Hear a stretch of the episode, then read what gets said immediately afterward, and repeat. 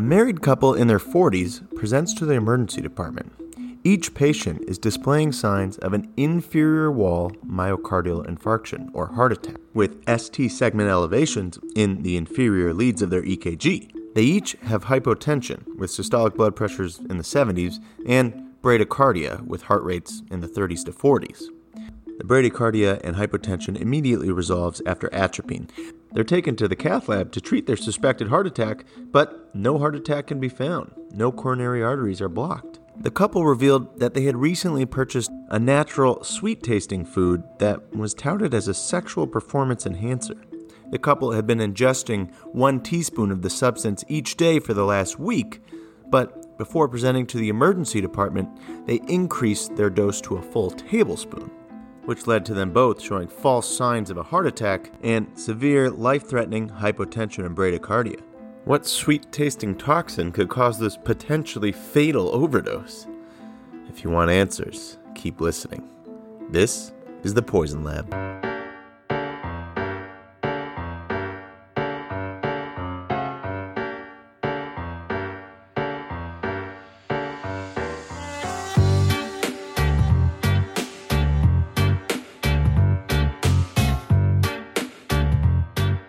Hey, everybody, you are listening to The Poison Lab, a show about poisoning from the people who treat poisoning. I'm your host, clinical toxicologist and emergency medicine pharmacist Ryan. And with me, as always, my lovely co host, Toxo. Absolute pleasure to be here today, Ryan. Truly superb. Uh, something's different here. Well, as they say, new year, new me. My New Year's resolution was to become more cultured. It's not that difficult to change my voice module. I don't think that's what they mean when they say becoming more cultured. How did you choose British, anyways? My research indicates the audience is much more likely to find this show witty and intelligent if one of the hosts has an English accent. I really want to disagree, but your accent is just so charming. I, I don't know how I couldn't believe you. Well, well, anyways, okay. Uh, today we have a great show and uh, a pretty interesting case. A married couple with what appeared to be a twin case of myocardial infarctions or heart attacks but neither of them had any blockage of their coronary vessels, and they both presented with life threatening bradycardia and hypotension. Now, before we explain what the toxin was, let's hear what our listeners think. Toxo, can you grab the emails? Of course, old chap. Activating email reading protocols.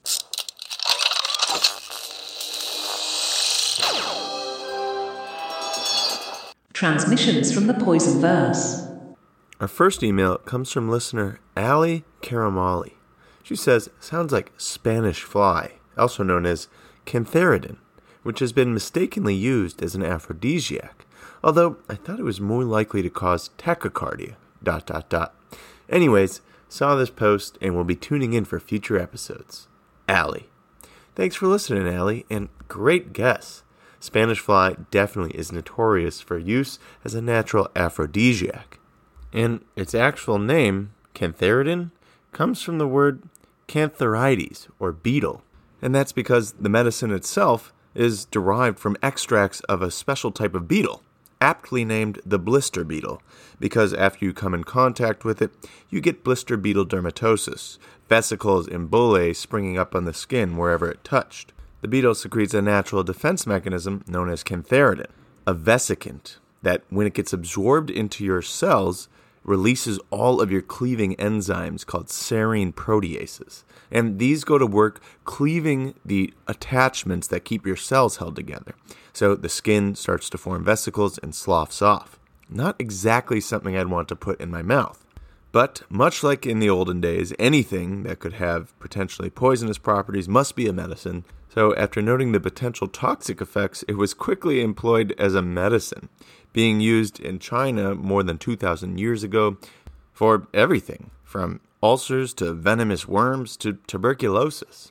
Hippocrates even prescribed cantharidin as a treatment for dropsy, and it was FDA approved in the United States up until 1962 for the treatment of warts. You see, dermatologists would paint cantharidin around the skin of a wart, and it would go to work cleaving the skin from the body and taking the wart with it. Now, from thousands of years of use, it was occasionally noted that oral ingestion could lead to priapism, or a prolonged erection. which has led to inappropriate and potentially dangerous use of this toxin as an aphrodisiac.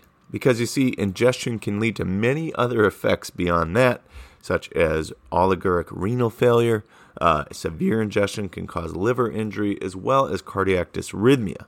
So, just like you stated, I wouldn't necessarily expect a bradycardia mechanistically from ingestion of cantharidin. And these patients were relatively asymptomatic. I think if they ingested enough to cause cardiac symptoms, we'd probably see some serious blistering or vesicles of the gastrointestinal tract, which wasn't reported either. So while it was a great guess that Spanish fly or cantharidin is an aphrodisiac, I don't think it fits with our patient's toxidrome particularly. Our next guess comes from Reddit user Bill. He says lead has a sweet taste, right? I heard the ancient Romans used it as an artificial sweetener in their wine. Right on with the sweet taste of lead, Bill. What you're actually referring to is sapa, a syrup made by boiling down grape juice in leaded vessels, which they specifically used over copper vessels because it provided a more sweet taste. If you want to know more about lead, go back and listen to episode 2, The Other Problem with Bullets. There's a deep dive into the long and entangled history lead has with human society. And you weren't the only one to guess lead. We had two other guesses for that. Now, while lead has been used as a traditional medicine for many things, like abdominal pain, and it is very sweet, it's not typically known to cause cardiac arrhythmia effects, even with astronomical levels. Typically, you have CNS effects, like neuropathies and coma. So, great guess, but I don't think we're there yet. Our next guess comes from listener Andrea Ebley, a pharmacist in Washington State. They say, Hi, I think it's Turkish honey or mad honey, also known as rhododendron honey. Thanks, Andrea. Honey can be poisonous. I better stop taking it with my tea. Well, not all honey's toxo. Unless you're importing your honey from Turkey, like many do, you're probably okay. But Andrea got it right on the money. Today, we're talking about Turkish honey, or mad honey, rhododendron honey, whatever you want to call it. So, congrats, Andrea. You're a listener winner this week. Reach out for one of our sweet, sweet Poison Lab stickers that you can apply to any hard, non porous surface. As for our toxin, Turkish honey, well, it's not really the honey that's the problem, but the compounds that come along with it. We've known that honey can be used medicinally for many years, and honey is even used to treat cough here in the United States. There are thousands of additional chemical compounds found in it. And the compounds that make up your honey depend greatly on the flowers that make up the honey. In this case, Turkish honey, or rhododendron honey, has been used medicinally for thousands of years by the Gurung people of the Nepalese mountains. It's still used today by many people in Nepal and Turkey as a psychotropic food, used for its intoxicating effects or as an aphrodisiac. And while nowadays it's more famous for sending middle aged men to the emergency department after trying to use it to enhance sexual performance, it actually has a very interesting history and was the first ever chemical warfare agent. So, before we dive into the mechanisms of toxicity and our clinical case, Toxo, hit the history segment. Poisons in history. You see, the honey we're talking about today is a special honey, one you can only find in certain regions of the world. That's why it gets its name Turkish honey.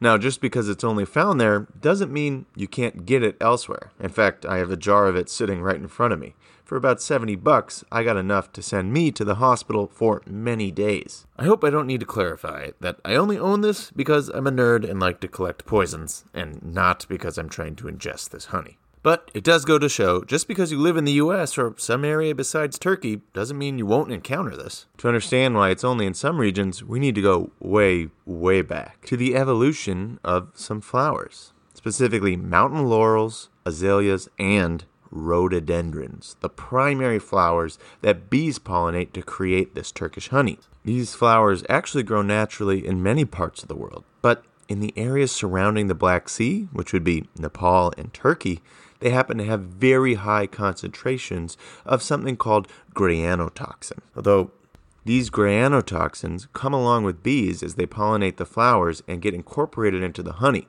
Just a few years ago, they were actually called Andromeda toxins, but the name has been changed. I kind of wish they kept it Andromeda toxins. There's about 18 different types of granulotoxin that get incorporated into the honey, and each with their own slightly different pharmacologic effect, but overall, they all act as sodium channel openers in the human body.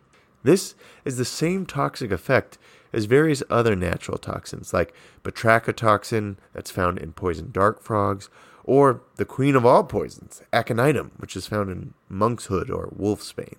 So bees in the Black Sea region pollinate these toxic flowers and return home to make a toxic syrup known as mad honey.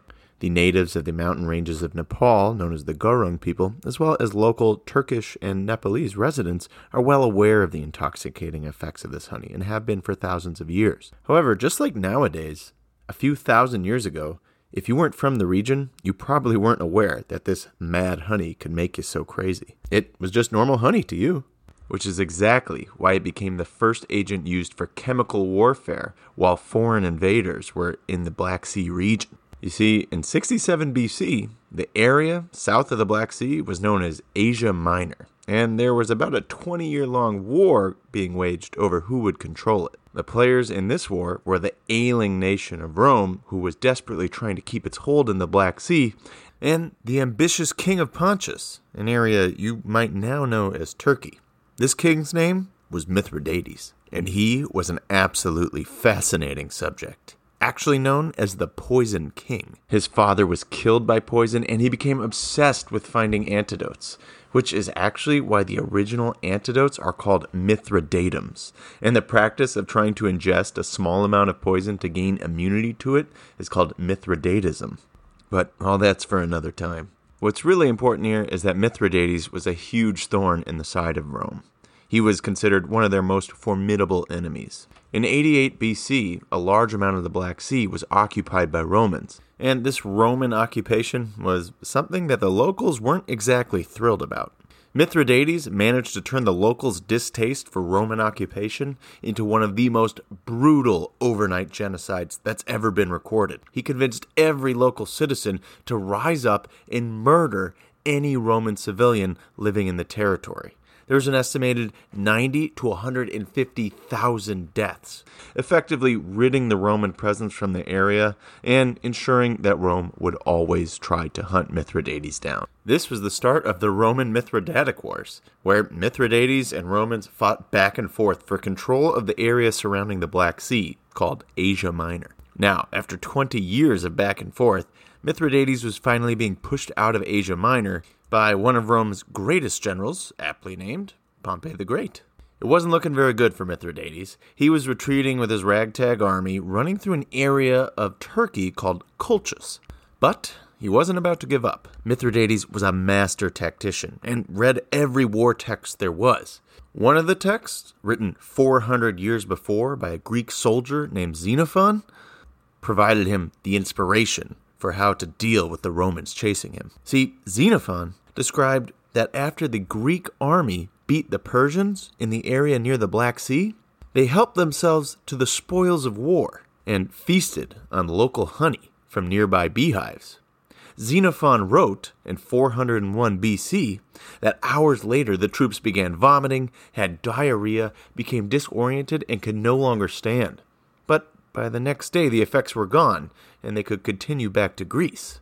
What Xenophon didn't realize was his Greek army was feasting on granulotoxin filled mad honey. Now, Mithridates was a local. He knew all about this honey, and he realized that the invading Romans wouldn't be aware of the intoxicating effect. So his army, as they marched through Colchis, left barrels of honey out in the streets. Now, just imagine being a war tattered Roman soldier. You're not exactly eating at the Ritz Carlton every night. If you found a pot of honey while you were marching after an army, that would be like winning the lottery. So the Roman armies gobbled this up. And just like Xenophon's soldiers, they quickly became incapacitated. The poisoning itself wasn't necessarily lethal, but it rendered them ataxic, inebriated, useless soldiers, which became quite a problem when the local tribes that were allied with Mithridates swooped down from the mountains and murdered over a thousand intoxicated Roman soldiers, marking the first time that a chemical agent was used to inflict mass casualties in warfare. If you want to know more about Mithridates, check out this book called The Poison King. It's a great book about his history and general kookiness. So, Mad Honey truly has a very fascinating history, and it's still used to this day, though for much less epic reasons. The honey itself is said to taste a little bit more bitter than regular honey. And it's a razor's edge substance. It can go from intoxicating to toxin in just a few teaspoons, as you can see from the case we discussed. Making it even more confusing is that there's significant variability in the potency of the honey. Honey harvested in the spring, when rhododendrons are more common, is much more potent. So, with little ability to control the toxic potency, it's no wonder that many still get sick from ingesting this substance. So, how exactly does it cause toxicity and what does that look like? Let's take a quick jump into our toxic mechanisms and clinical effects section before we break down our case. Toxic mechanisms. I won't lie, this is really tough to explain, even with an avid audience and numerous visual aids. There's only so much I could talk about electrical currents and sodium channels before you start imagining everything but that. So I'm only going to explain some of the mechanisms.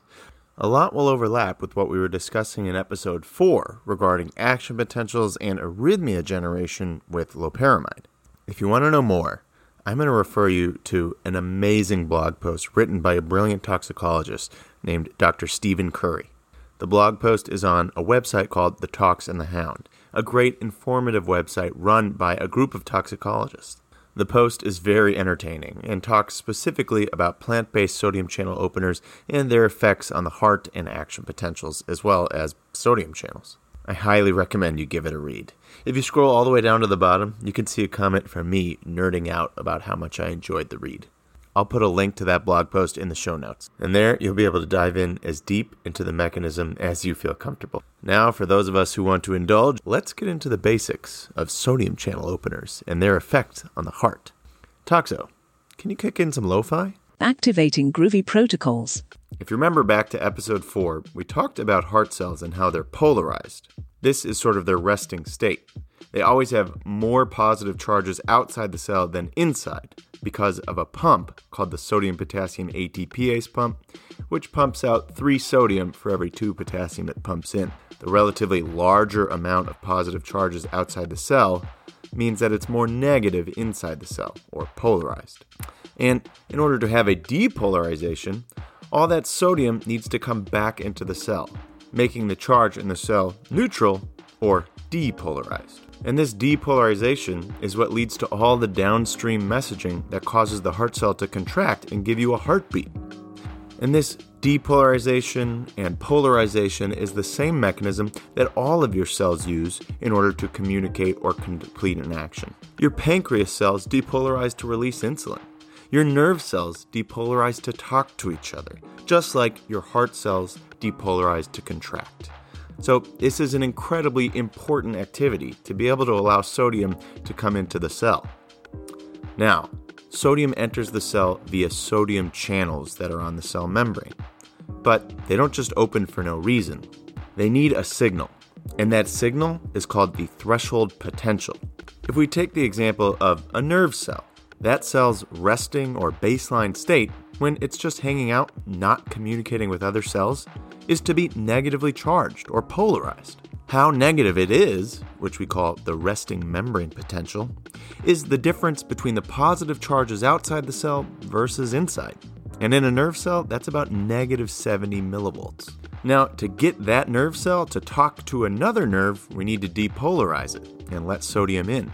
So, how do we go about doing that? Some signal comes through, like a neurotransmitter, that tells the cell to become more permeable to something like calcium, a positively charged ion. Then, as more positive charges enter the cell, the resting membrane potential goes from negative 70 to, let's say, negative 55. Negative 55 millivolts is called the threshold potential, and it's the charge within the cell that induces a change in the sodium channels, allowing them all to open up.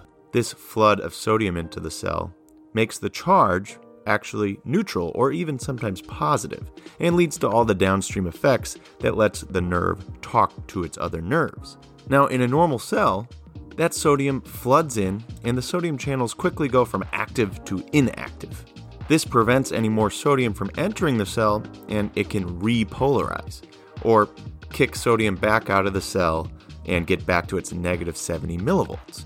This is where we get into the toxicity of sodium channel openers. Sodium channel openers prevent sodium channels from going into the inactive state. So they're always open, letting sodium flood into the cell. And this has two main effects. If sodium is always allowed to flood into the cell, the resting membrane potential, remember that thing that's normally set up by having more positive charges outside the cell than inside, is going to be messed up. We will have more positive charges inside the cell. And this raises our resting membrane potential, bringing it closer to the threshold potential, meaning the cell might fire off at any time because it already has enough positive charges in it to hit its threshold potential. This can cause an early depolarization.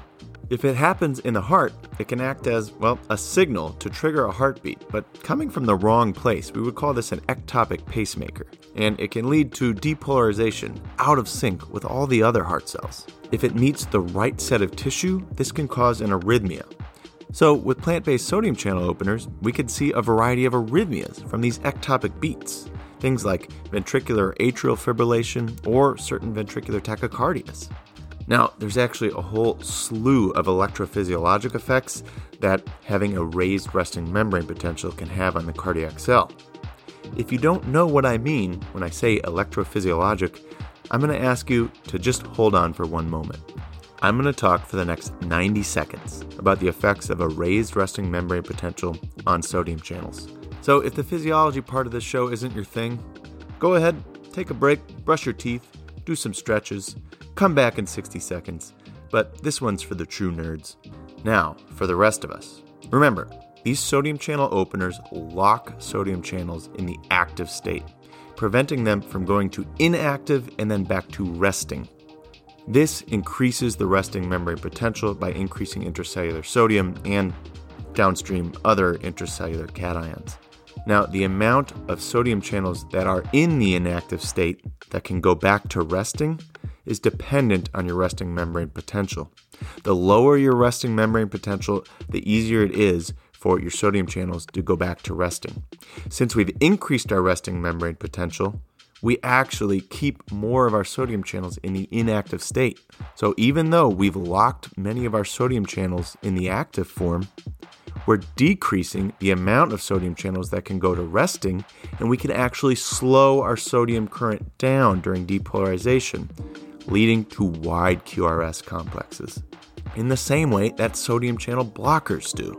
And one last thing with the sodium channels allowing sodium to enter the cell throughout the entire phase of the action potential, we can also see early after depolarizations. Remember, if the sodium current raising the intracellular ions overtakes the current of positive charges leaving the cell, which normally leads to repolarization, we can see an early after depolarization, and that will function similar to an ectopic pacemaker.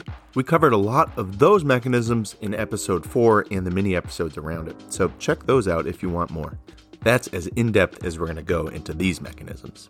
This has been your in depth electrophysiologic nerd review. We will now return to our normal content. Okay, so now we know that guaianotoxins, by locking the sodium channel into the active state, can raise our resting membrane potential closer to our threshold potential, leading to early after depolarizations, which can cause arrhythmias, as well as, if you were able to listen to that last piece, leading to delayed sodium currents, which can cause wide complex rhythms. But none of this really explains the bradycardia that we saw in our case. Well, we've been talking about the effects of raising the resting membrane potential on cardiac cells. But the bradycardia actually comes from raising the resting membrane potential of nerve cells, specifically the vagus nerve. No, not that kind of vagus. V A G U S. The vagus nerve is what supplies the heart with acetylcholine. acetylcholine, which is the primary neurotransmitter used in our parasympathetic nervous system. Remember, the rest and digest nervous system? The one that lets us chill out and relax. Well, it turns out if you make the vagus nerve spontaneously depolarize, it's going to sprinkle acetylcholine onto the heart for really no reason. And this is going to slow our heart rate down and cause bradycardia. Normally, it only does this in response to things like increased blood pressure, where it's concerned the system's going to have too much pressure, so it tries to slow the heart rate down so we're not pumping so much blood into the system. But when you introduce cryanotoxin, you can induce spontaneous depolarizations of the vagus nerve, and it'll slow the heart rate down without any increase in pressure, and then you can get a low blood pressure. Okay, I think that's about as in depth as we're going to go into the physiology. Thanks for listening along. Hopefully, that wasn't too over. Ah, who am I kidding? That was overwhelming, but you did a good job listening along, and hopefully, you enjoyed the music. So, we now know exactly how it imparts its effects, but what do we see in patients actually presenting to the emergency department after taking a double scoop of their mad honey? Fortunately, our colleagues in Turkey, who see this much more often than, say, their US counterparts, have shed some light on this for us. A nice review article has summarized all the cardiac effects that were reported in case series throughout the years up to 2016.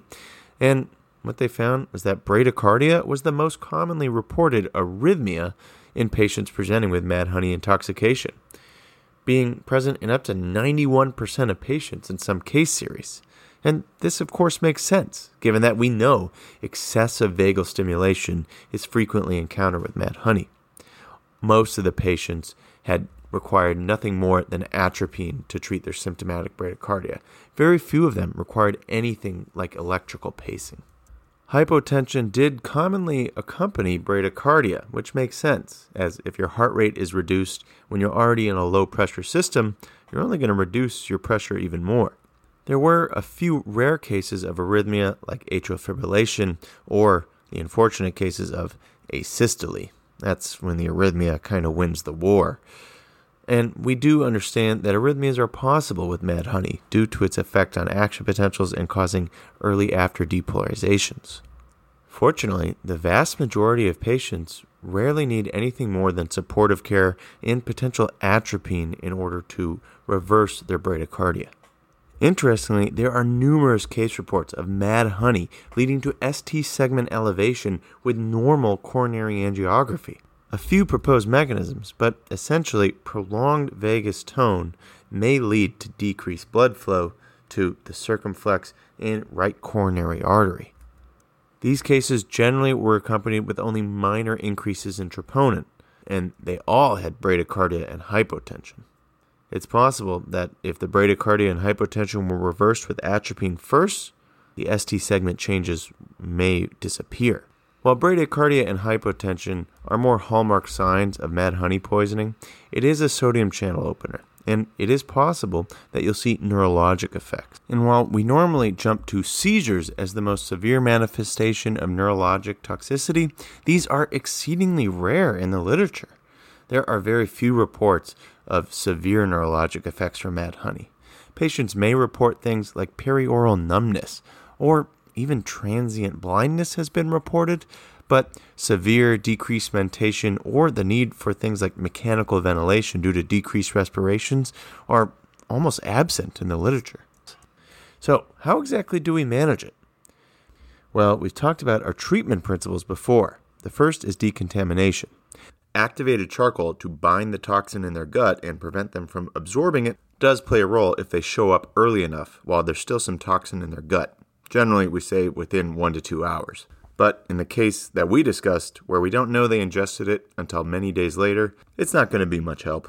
As for supportive cares, this is just your standard ACLS, airway breathing circulation. Like we said, most people don't need an airway because you don't get that serious of neurologic effects that make them stop breathing. As for circulation, patients who are bradycardic tend to be supremely responsive to atropine. But for those who still need a little bit of help with their blood pressure after you correct their bradycardia, you can consider vasopressors and electrical pacing.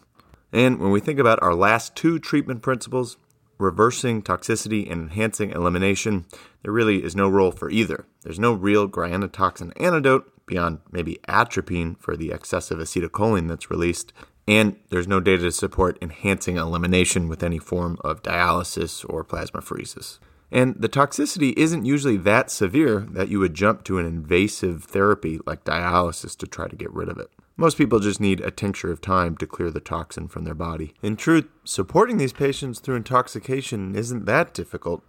What might be the hardest part is actually identifying that it was a mad honey ingestion. A patient presenting bradycardic and hypotensive is unlikely to ding mad honey in your brain, and really it shouldn't, which is why a good history of ingestion is so important. It might help us quickly determine what the toxic etiology may be and allow us to rapidly institute treatment that can prevent any further invasive therapies, like cardiac catheterization. Unfortunately, in the US, Grayanotoxin tests aren't routinely available.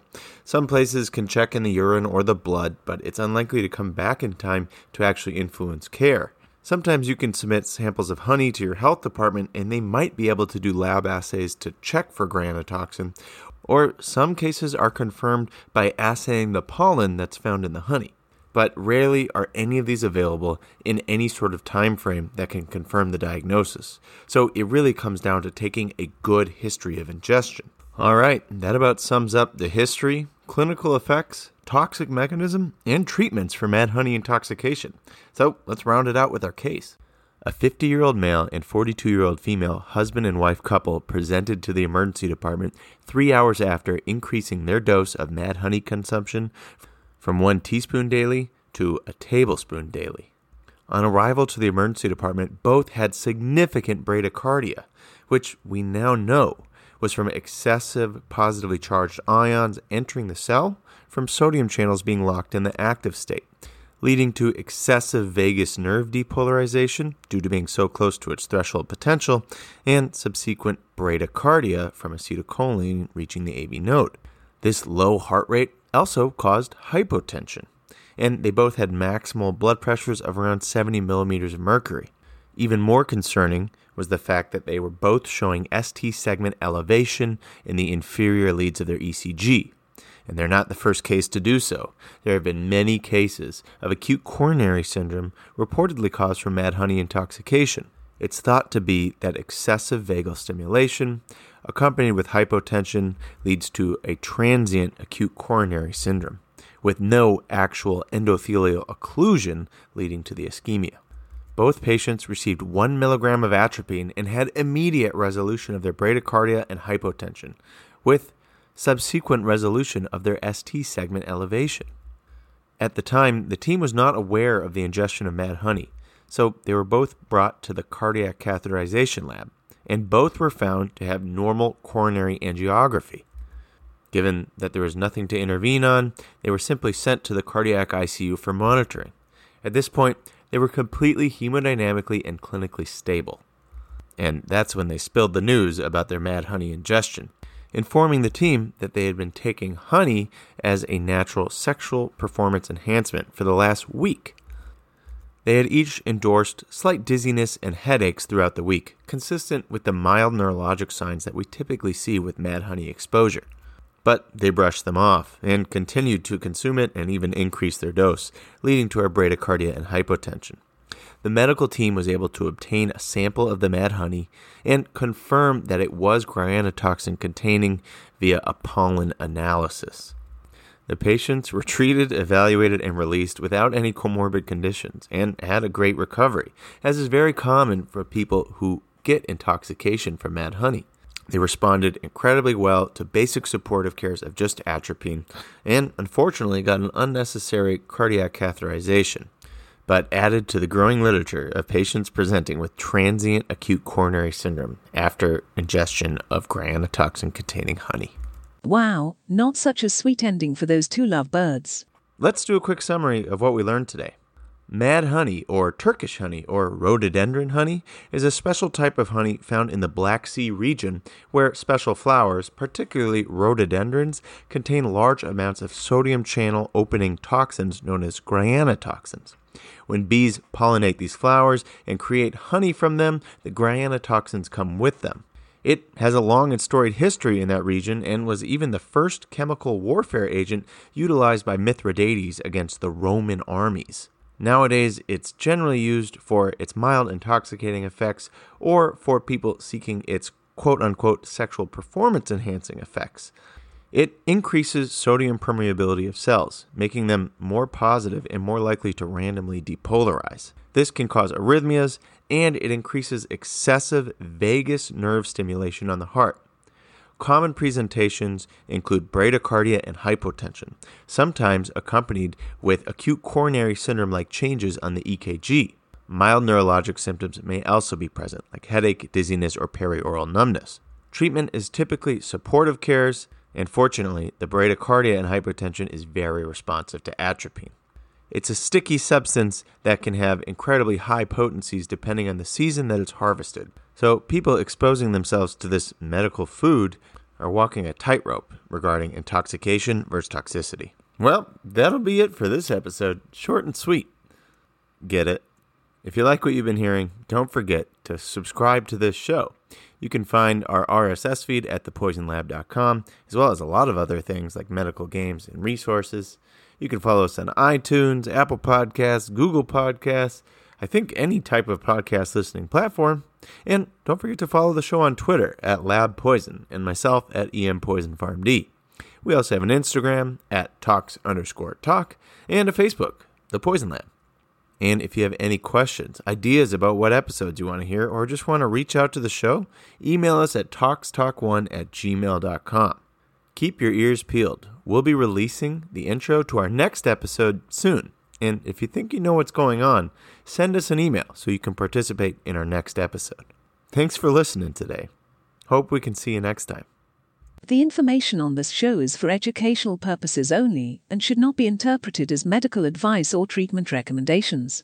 Contact your doctor for health questions or call your local poison center at 1 800 222 1222. The opinions expressed on this show do not represent those of our employers. This show is poorly written and shoddily produced by Ryan Feldman. Don't forget to give it a share with your nerdy friends. See you next time. Ta for now.